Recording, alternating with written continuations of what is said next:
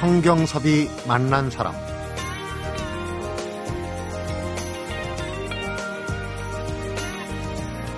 지금으로부터 12년 전이니까 2001년이죠. 신문에 만평을 그리던 신문 기자가 일을 그만두고 만화를 그리기 시작했어요. 그 이유는 조선왕조 실록 때문이었습니다. 이후로 하루 8시간씩 읽어도 4년이 넘게 걸린다는 활자본으로 2077책이나 되는 방대한 실록을 완독하고 만화로 옮겼는데요. 정리한 노트만 무려 121권이었다고 합니다. 그리고 12년 동안 원전을 토대로 철저하게 사실만으로 만화 실록을 그려낸 거죠. 성경섭이 만난 사람 오늘과 내일 이틀 동안은 20권의 만화 실록 박시백의 조선왕조 실록을 완간한 박시백 화백과 함께 조선왕조 나비를 해봅니다.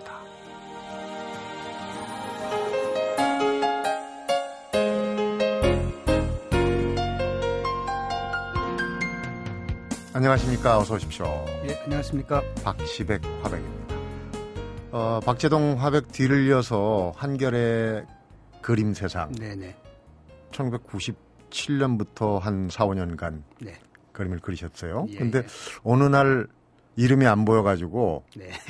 어디 가셨나 하는 분들이 꽤 있었는데 오랜만에 그니 그 동안에 이제 이 그 조선왕조 실록 만화 작업은 계속 하시고 네. 출간도 하셨는데 네네. 그 일에 전념하느라고 예. 어, 시사 만화로는 자주 뵙지를 못했는데 나오신 김에 그 예전 생각이 좀 납니다. 우리 박화백의 그림 세상을 보면은 다른 만평들하고 좀 달라요. 손이 부드럽고 아, 네. 이렇게 직접 뵈니까 주인공이 작가 박화백하고 딱 닮은 모습이네요. 그런 얘기 안 듣습니다. 네, 가끔 듣습니다. 음. 예. 어, 요즘 그 만평에 보면은 다 그런 건 아니지만 너무 네. 네. 날카롭게 또 그 보기에 좀 부담스러운 그런 이제 캐릭터들을 그리는 분들이 좀 있어요, 있기는. 아, 예, 예. 아무래도 시사만평이다 보니까 이제 풍자, 어, 풍자에 이제 중점을 두다 보니까 그 캐릭터를 과장하게 되고 음. 또, 또 임팩트 있게 표현하려고 하다 보니까 아마 그런 게 나오는 것 같은데요. 네. 근데 또 어찌 보면은 이건 뭐 캐릭터 자체를 이제 지나치게 그렇게 표현한다고 해서 음. 풍자가 제대로 되는 건 또 아니니까 네. 음, 너무 지나친 그러면 좀 지양하는 게좀 낫지 않겠나 네. 저도 생각이 듭니다.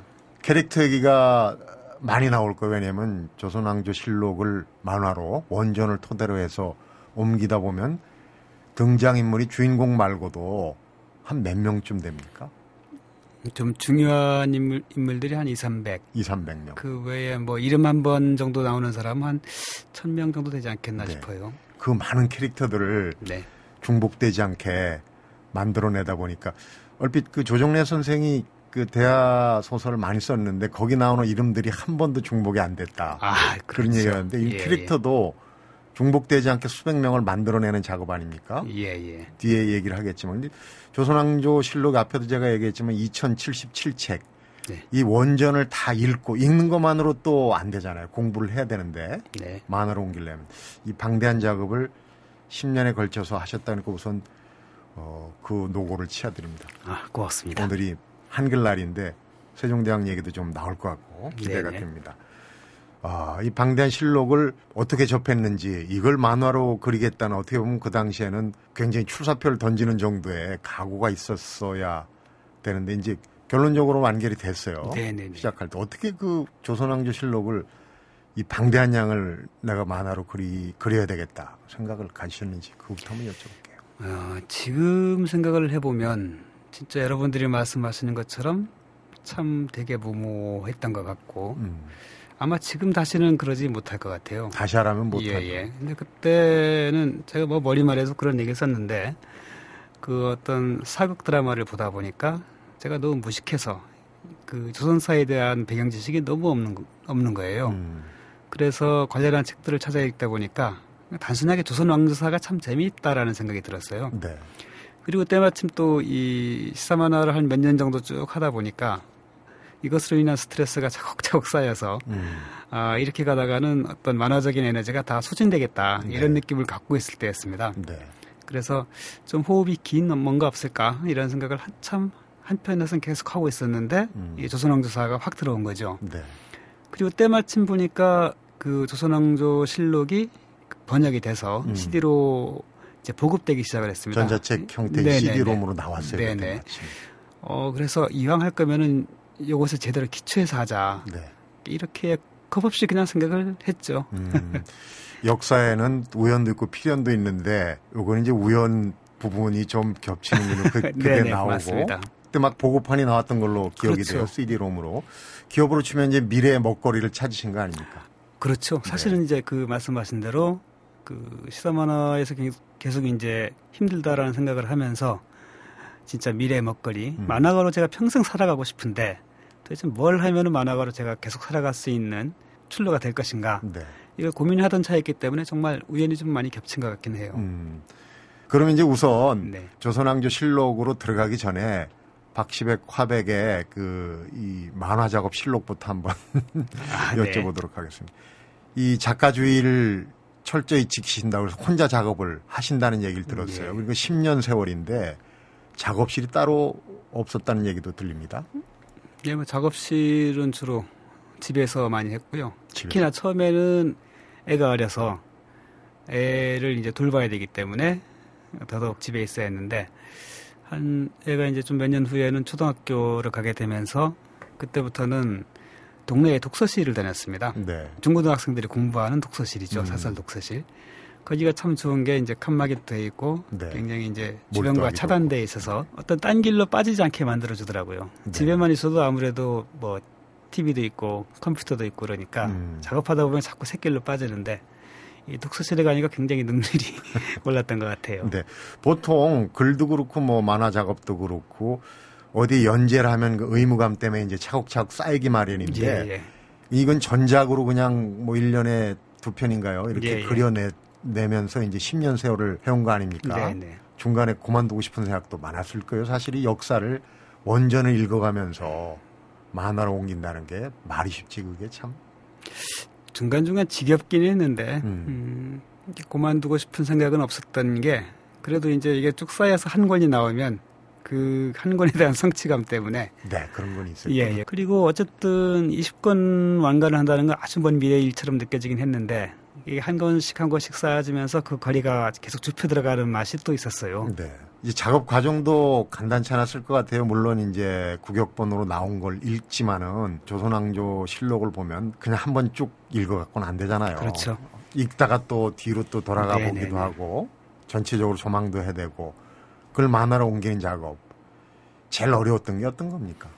말씀하신 대로 그렇게 조선왕조 실록을 그렇게 공부를 하는 것 공부를 해야 되는 거. 예, 예. 아무래도 또 이게 책이 아니라 모니터로 해야 되기 때문에 뭐랄까 이렇게 들어가면은 처음엔 좀 어떤 정글 속에 있는 느낌 음. 그런 생각이 들더라고요. 네. 그래서 어 제가 나름의 이제 그 방법을 찾은 게 노트 필기였는데요. 노트 필기. 음, 보면서 아 이거는 소개될 만하다라거나 아니면 이제 제가 기존에 알고 있는 참고도서 같은 걸 통해서 알았던 사실과 관련돼 있어서 이건 좀 소개를 해야겠다 싶은 것 네. 또는 어 이건 좀 새롭다 싶은 것 이런 것들은 이제 전부 필기를 하면서 음. 이렇게 봤죠. 어쨌든 그 노트를 다 필요한 부분까지 다 읽고 나서 노트를 쭉 읽게 되면 전체의 흐름이 좀 잡히고 네. 그다음 어떤 사건들과의 관계라든가 또 인물들에 대해서도 좀 그림이 그려지고 음. 그랬던 것 같아요. 네. 그럼 무슨 저 범죄 추리하는 탐정들이 벽에다가 이렇게 다 그려놓고 관계 이런 건 안 하셨어요? 그렇게까지는 아닌데 처음에 이제 구상을 할 때, 네.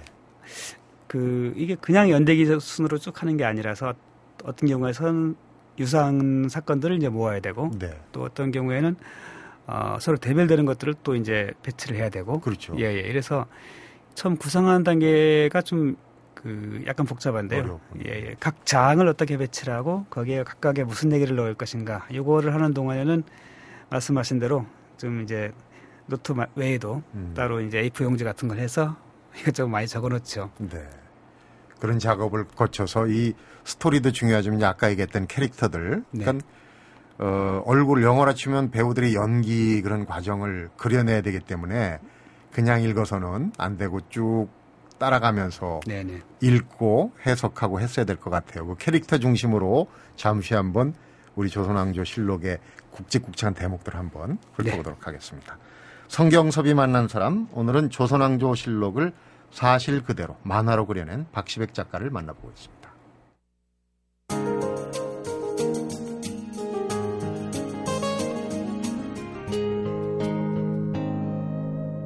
성경섭이 만난 사람 조선왕조실록 기록 문화에 대해서 저도 언젠가 강의를 드린 적이 있는데 정말 대단합니다. 근데 장면 장면을 마치 그 비디오 보듯이 이렇게 써놨다고 그러는데 저는 네. 원전은 못 봤습니다. 얘기만 예, 들었는데 예. 그렇습니까? 그런 측면이 꽤 있죠. 음. 저는 어떤 느낌이냐면 국회 속기록 같다라는 생각이 들더라고요. 네. 왕이 있었던 공간에서 왕과 신하들 간에 오가는 이야기 혹은 뭐 사실 또 이제 실록에서는 우리 드라마 같은 데서도 왕과 신하가 한- 같이 있는 데서 얘기하는 것처럼 묘사가 되긴 하지만 네. 어, 사실은 이제 내관을 통해서 그 말과 글이 왔다 갔다 하는 이런 양식이기도 하긴 한데 네. 어쨌든 이게 그야말로 아주 리얼하게 있는 그대로 그 다 적혀 있기 때문에 음. 그러니까 일단 정말 팩트가 참으로 풍부하죠. 네. 그러니까 사관들의 평가 이런 주관적인 평들도 많이 있지만 이 주관적인 평을 넘어설 수 있게 하는 그 풍부한 팩트 음. 이걸 갖고 있다라는 게 조선왕조 실록의 가장 큰 매력이자 장점인 것 같아요. 언동이나 뭐 얼굴의 표정이나 이런 것도 다 나타난다고 그래요? 아주 상세하게는 아니라 하더라도 가령 이제 평범치 않은 경우 이를테면 네. 왕이 녹이 뜬 얼굴을 보였다라거나 아니면 신하가 왕 앞에서 어, 큰 소리 쳤다거나 이런 음. 것들은 평범치 않은 행동들이기 때문에 네. 다 기록이 되죠.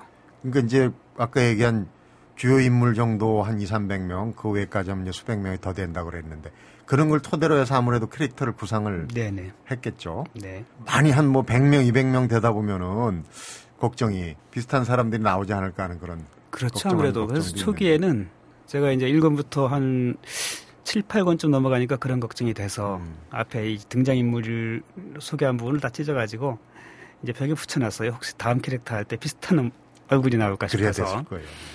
근데 또 하다 보면 또 비슷한 이 골격이 비슷한 얼굴들이 나올 수가 있거든요. 네. 눈매라든가 뭐 전체 얼굴 흐림이라든가. 근데 이제 다행인 것은 이게 이제 시대 가 과거 얘기다 보니까 사람들이 다 수염이 있잖아요. 네.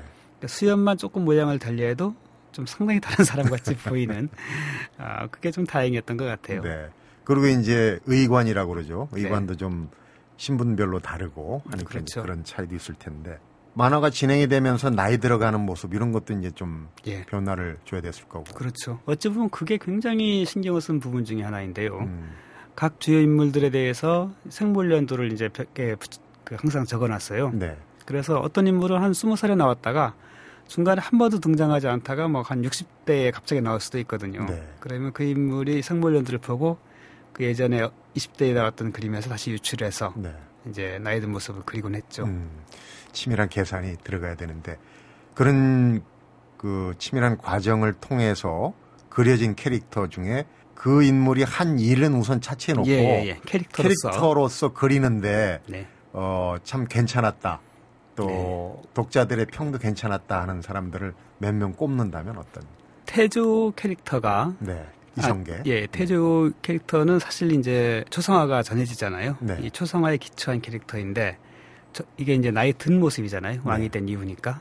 근데 이제 젊은 모습을 거기서 유추해서 그리고 다시 아무래도 일권이 주인공이다 보니까 제가 약간 미화를 좀 시켰죠. 음. 좀더 미남으로 이제 묘사를 했는데 네. 특히 처음 등장할 때는 제가 그 몽구식 체두 변발한 모양으로 등장을 시켰어요. 네. 왜냐하면 이성계가 자란 곳이 함경도 땅이 음. 당시로서는 막 쌍성총각으로 해가지고 원나라에 이제 직접 지배를 받던 지역이라서 네.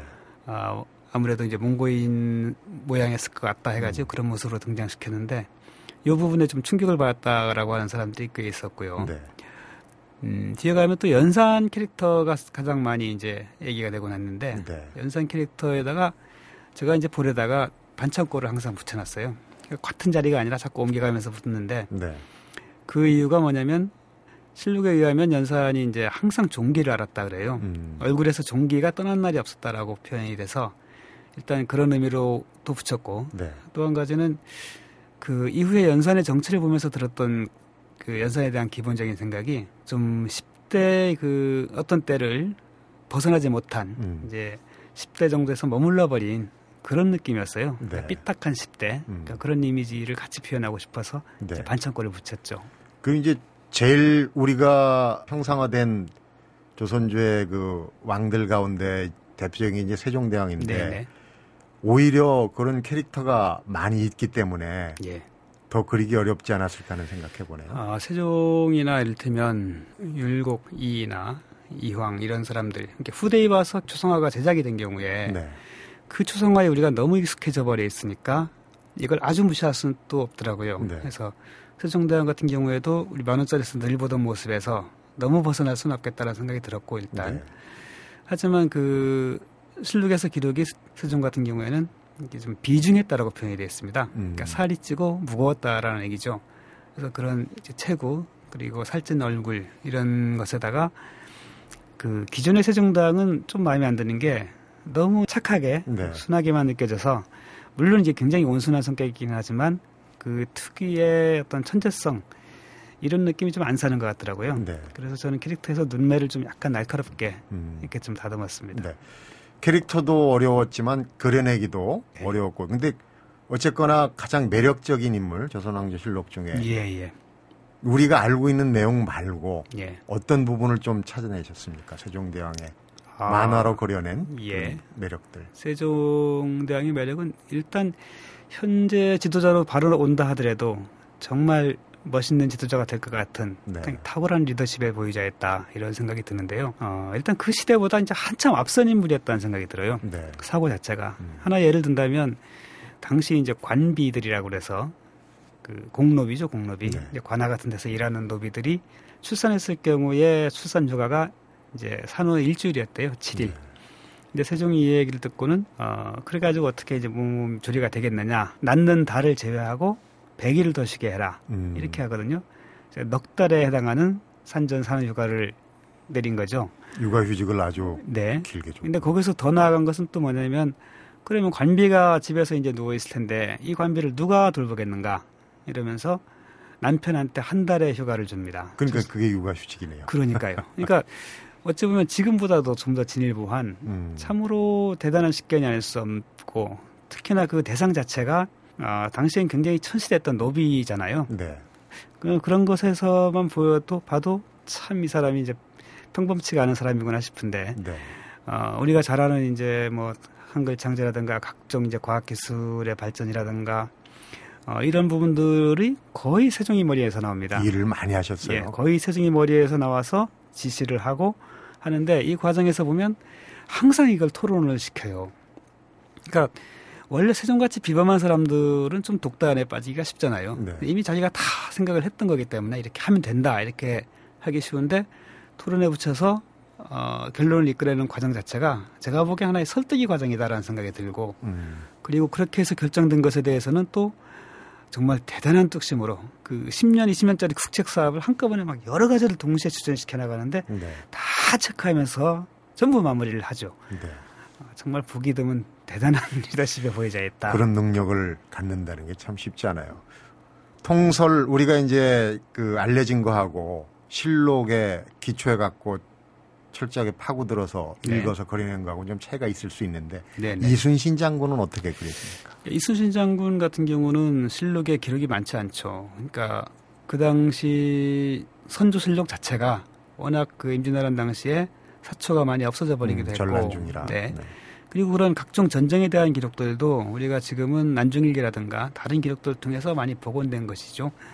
근데 당시에 장수들에 의한 기, 그 기록은 장계라 그래가지고 네. 예, 그걸 이제 어떤 전가를 올렸다고 해서 이제 보고를 합니다. 네.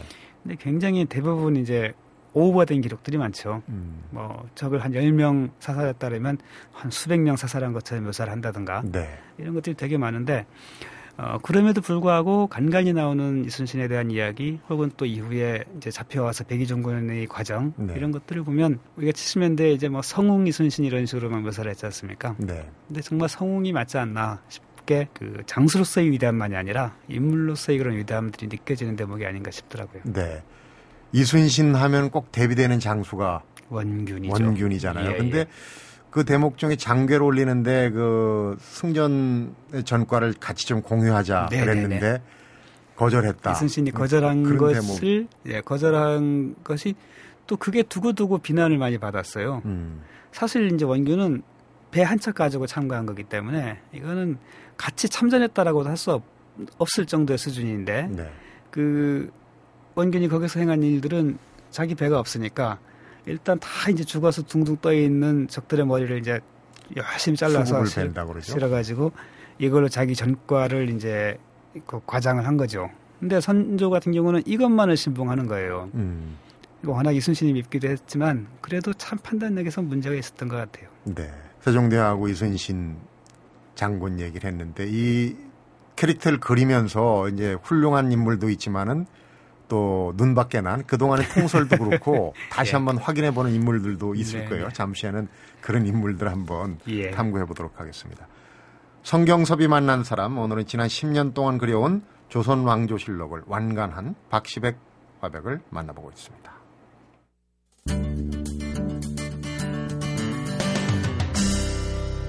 성경섭이 만난 사람. 준비 단계부터 치면 이제 13년. 네. 근데 이제 10년 동안 그리다 보면은 이런저런 노력을 하겠지만은 앞에 부분이 어떻게 됐나 궁금할 땐 다시 읽어봐야 되는데 네. 어, 한 5년 넘어서부터는 앞에 읽어보 다시 읽어보기도 힘 힘들지 않았을까? 초기에는 좀 봤었어요. 네. 근데 나중에는 그 그때 그때 급급해서 사실은 이제 한 건 하고 나서 그 다음 건 들어가면은 그 전 건 기억이 별로 없습니다. 네. 그리고 지금도 이제 아주 구체적인 걸 물어보시는 분들이 많은데 잘 몰라요. 미련을 버려야 되는군요. 아이고 기억력이 워낙에 부실해서 그렇습니다. 그렇게 얘기를 하시는군요. 어, 자 그러면 이제 그 우리가 알고 있던 인물들 중에 평가가 엇- 엇갈리기도 하지만 이제 아까 얘기했던 이순신 얘기 나올 때 나오는 게 이제 선조가 네 네. 나와요. 선조가 꽤 오랫동안 그 제위 기간이 길었는데 굉장히 길었죠. 영욕이 엇갈리는 분이에요. 예 예. 선조와 관련해서는 어떤 얘기가 음, 선조는? 그 이전에서 본다면 왕이 되기 힘든 조건이었거든요. 네. 그 앞에 명종이 후사가 없으면서 어, 인종의 경우도 후사가 없고 명종도 후사가 없으면서 중종의 이제 서손자 중에 발탁된 인물이 그 선조인데요. 네. 아마 이제 어, 어렸을 적에 꽤 똑똑했었던 것 같아요. 네. 그리고 선조가 막 집권했을 때는 당시 이제 조선은 조광조 이래 계속해서 사화들이 있어서 살림이 많은 화를 입어왔었는데 네. 이때쯤 돼서 사실상 살림이 전면에 등장하는 시기가 돼요. 음. 그야말로 살림 정권이 이제 서게 된 거죠. 그래서 선조 초기에는 사실 굉장히 나라가 이제 기대에 차 있었다라고 저는 생각이 듭니다. 네. 왜냐하면 당대에 정말 대유라고 하는 이 그 이황 같은 분 사람이 있고 그 외에도 뭐 기대승이라든가 율곡이라든가 하는 이런 사람들이 있고 또 젊은 층으로도 층으로도 어 뭐 유성룡, 이괄 등등의 많은 친, 친구들이 이제 동시대에 막 쏟아져 나와서 네. 이제 정말 제대로 된 살림 정치가 되겠구나. 자신들이 원하는 어떤 이상 세계가 그려지겠구나 싶었는데 그들이 아주 사소한 것으로 이제 동서 분당에 들어가잖아요. 네. 그리고는 어, 분당 이후에 굉장히 치열한 당쟁을 겪게 되고 뭐 정열입 사건이라든가 이거에 대한 조사 과정에서 굉장히 이제 확대해서 죽여버린다든가 네. 이런 것들이 이어지고 그러다가 바로 이제 또 임진왜란이 난 거거든요. 음. 일단 임진왜란 이전에는 어, 선조로서는 어쨌든 이런 동서 어, 당파가 이제 분당하는 과정에서 제대로 리더십을 발휘하지 못했다고 저는 봐요. 네. 그리고 전쟁에 대해서도 사실 전쟁이 나기 전에 충분히 예견됐던 전쟁이었거든요. 유명하잖아요. 갔다 온 일본에 예, 예. 갔다 온 통신사도 두 사람이 예, 보내오고 통신사를 갔다 이러는데 사실은 이제 근저에 깔려 있는 것은 어떻게 설마 그럴까라고 하는 생각이 이제 지배했던 것 같아요. 네. 그래가지고 전쟁이 일단 났는데 너무나 빠른 속도로 진격해 들어오니까 그리고 이제 전쟁에 대한 대비 어떤 이제 세웠던 전략 전술 같은 경우도 너무 엉터리인 게 어, 일본군은 워낙에 바다에서 많이 활동하던 친구들이니까 어, 수군은 걔네들이 쓸 거다. 하지만 우리는 육지에선 또 만만치 않으니까 음. 바다에선 싸울 생각을 포기하고 끌어들여서 싸우자라고 하는 게 당시 조정의 판단이었거든요. 네. 그 원균 같은 경우는 그 전략을 잘 지킨 사람입니다, 사실은. 쳐들어오는 게 보이니까 바로 배들을 다 수장을 시켜버리거든요. 네. 혹시 쟤네들이 이걸 빼앗아서 사용할까 봐서. 네. 이게 이제 당시 조정의 방침이기도 했고. 근데 이제 이순신 같은 경우는 전혀 상황을 달, 그, 달리 보았기 때문에 이제 음. 나중에 전황을 뒤집을 수 있었던 건데 네. 어쨌든 그렇게 조정도 그렇고 하여튼 선조임금도 그렇고 상황에 대한 파악도 잘못한 상태에서 전쟁이 일어나서 예측과는 전혀 다르게 그야말로 물밀듯이 밀려오기 시작을 하니까 이제 피난길을 서두르잖아요. 네. 궁극에는 의주까지 가는데 사실은 선조는 의주를 넘어서 여동으로 가고 싶어 했어요. 명나라 네. 땅으로. 자기가 가장 안전한 곳으로 가고 싶어 했고 그 국내에 남아있는 문제들은 광해군을 세자로 삼아서 광해군한테 다 맡기려고 했거든요. 네. 필요하면 또 그 왕위까지도 버릴 생각을 그때는 이미 여러 번 드러내고 그랬었는데 어, 이 과정에서 이제 전황이 바뀌어버린 거예요. 이순신이 그 해상권을 장악하고 제해권을 장악하고 네. 그다음에 어, 명나라가 참전하고 또 의병이 각지에서 일어나고 하면서 전황이 바뀌니까 선조로서는 굉장히 머쓱한 상황이 된 거죠. 자기는 정말 체면을 있는 대로 다 구기고 네. 한건 하나도 없는데 어, 광해군 같은 경우에는 어쨌든 분조라고 하는 걸 이끌고 각지로 돌아다니면서 백성들 격려도 하고 또 의병들도 격려하고 자기 몫을 다 했단 말이에요. 그러니까 전쟁이 끝나니까 자기 아들에 대해서 격렬한 질투감을 이제 드러내게 됩니다. 네. 그리고 때마침 그 명나라에서는 광해군을 세자로 인정할 수 없다라고 하는 입장을 계속 견지해오는 터였기 때문에 기회에 어떻게 하면 이제 광해군을 교체하고 싶어 했었어요. 네. 그러니까 이런 과정, 그러니까 전쟁이 나기 전, 전쟁 과정, 그리고 전쟁 이후, 또 이게 광해군 얘기만 했는데 그 외에도 이순신이라든가 진짜 나라를 구하기 위해서 몸바쳤던 사람들에 대한 대접은 참 소홀하고 네. 자기와 같이 호중했던 사람들 위주로 그리고 모든 건 사실 명나라가 다 했지 않냐라는 식의 이제 결론을 내리거든요. 네. 아 참으로 치졸한 모습이 연속되지 않았나. 음. 그래서 그런 위기 상황에서 지도자들이 삼아야 반면교사가 아닌가 싶어요. 네. 위기 상황이나 어려운 상황에서 달아나는 그런 네. 인물들, 지도자들을 특히 싫어하셨군요. 이제 그런 인물들 그릴 때는 괘씸죄에 해당이 되나요? 그런 마음의 감정이 이입돼 가지고 좀 인물이 일그러지게 캐릭터가 그려지는 거 아닙니까? 선조는 제가 처음 음, 어릴 때 캐릭터를 되게 이쁘장한 모습으로 그리기 시작했어요. 네. 그리고 이제 전쟁 이후에 점점점 그러니까 그 골격은 유지하되 얼굴에 좀 심술이 붙어가는 모습으로 표현을 했는데 음. 그건 뭐 이제 사람은 또 자기가 마음 쓰는 대로 얼굴이 또 따라가지 않습니까? 나이 네. 들어가면서 그런 것을 묘사한 것이 특별한 감정이입은 아니었습니다. 근데 무엇보다 이제 10년 동안 작품을 그려오면서 어, 만화 평론하시는 분들이 우리 박시백 화백의 장점 중에 하나가 요번에 이제 조선왕조실록에서 작가의 그 글씨가 들어가요. 아 예 예. 그러니까 인쇄 활자로 들어가는 게 글씨를 쓰지 않습니까? 네, 참 네. 정겹고 어 그런데 그 글씨가 10년 세월 동안 크게 변한다고 그러는데요. 예 예. 어떻게 변합니까? 아 요번에 다시 앞부분을 좀 읽어보는데 세종편을 보기가 되게 힘들더라고요. 음. 글씨가 너무 작고 너무 많고 그때 이제 의욕적으로 많이 집을 말 말풍선에 들어가는 아, 그런 글씨를 측면, 그런 측면도 겁니다. 있고요. 네. 그리고 이제 한 중간쯤 10권쯤 오니까 그나마 좀 봐줄 만한 정도의 크기가 되고 음. 20권을 보니까 확연하게 커졌더라고요, 글씨가. 네.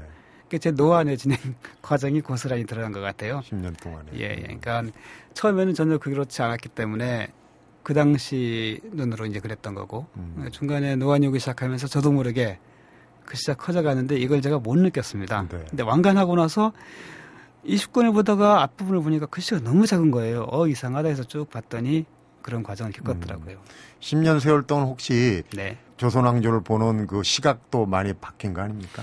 처음 시작할 때 하고. 처음 시작할 때는 근데 조선사의 진행과 좀 비슷하게 따라가는 것 같아요. 네. 조선사 초기에는 그 사대부들이 나라를 세우고 그 나라 자체가 굉장히 뭐 정변을 거치긴 하지만 음. 굉장히 역동적이고 그 고려 말에 여러 가지 병폐들이 해소되면서 좀 그야말로 전체적인 사회가 성장하는 게 느껴지더라고요. 네. 그래서 굉장히 역동적이고 그래서 어 의외로 조선 사회라는 게 굉장히 괜찮은 사회였을 수도 있다라는 네. 생각이 가- 갖게 됐고 거기에 더해서 이 유교 정치 시스템이라고 하는 게 생각보다 굉장히 민주적인 절차들이 많지 않습니까? 네. 왕에 대한 견제라든가 대신들에 대한 견제라든가 네. 이게 막 이중 삼중으로 되어 있고 또 실제 그게 관철이 되는 거예요. 음. 어찌 보면 해방 이후 이후에 우리나라 대통령들보다도 왕들이 훨씬 견제받고 음. 지적받으면서 살았다라는 반려주의가 그때는 정말 셌어요. 예. 그런 느낌이 들 정도로 하여튼 조선 초에 대해서 굉장히 음, 긍정적인 평가를 갖게 됐는데 안타, 아이러니하게도 저는 그 주광조 등이 등장하는 이제 사림들이 등장한 이후에 어, 이게 너무 사, 이 사림들이 너무 뭐랄까요 근본주의적이라고 할까요? 네. 너무 원칙적이라고 할까요?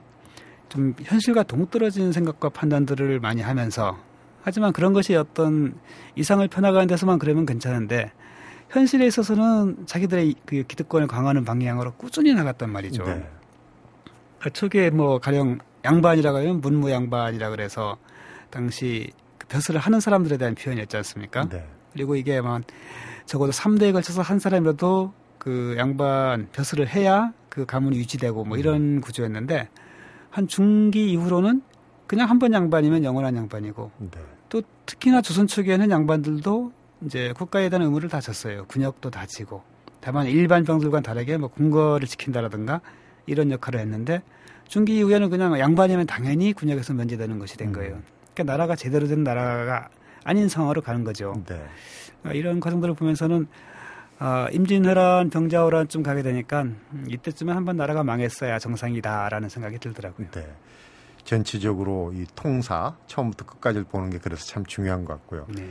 1권이 개국이고 마지막 20권이 망국이에요. 예, 망국입니다. 네, 처음부터 끝까지를 다 보셨는데 오늘 인물평도 몇 명 안 되고 전체적으로 개괄하다 보니까 이제 오늘 시간이 네네. 역사나들이 조선왕조실록의 역사나들이가 오늘 이 시간이 다 됐습니다. 오늘은 여기서 문을 닫고 네. 어, 두 번째 나들이 내일 또 다시 의욕적으로 시작하도록 하겠습니다. 오늘 예, 수고하셨습니다. 수고하셨습니다. 성경섭이 만난 사람 오늘은 지난 10년 동안 그려온 조선왕조실록을 완간한 박시백 화백을 만나봤습니다.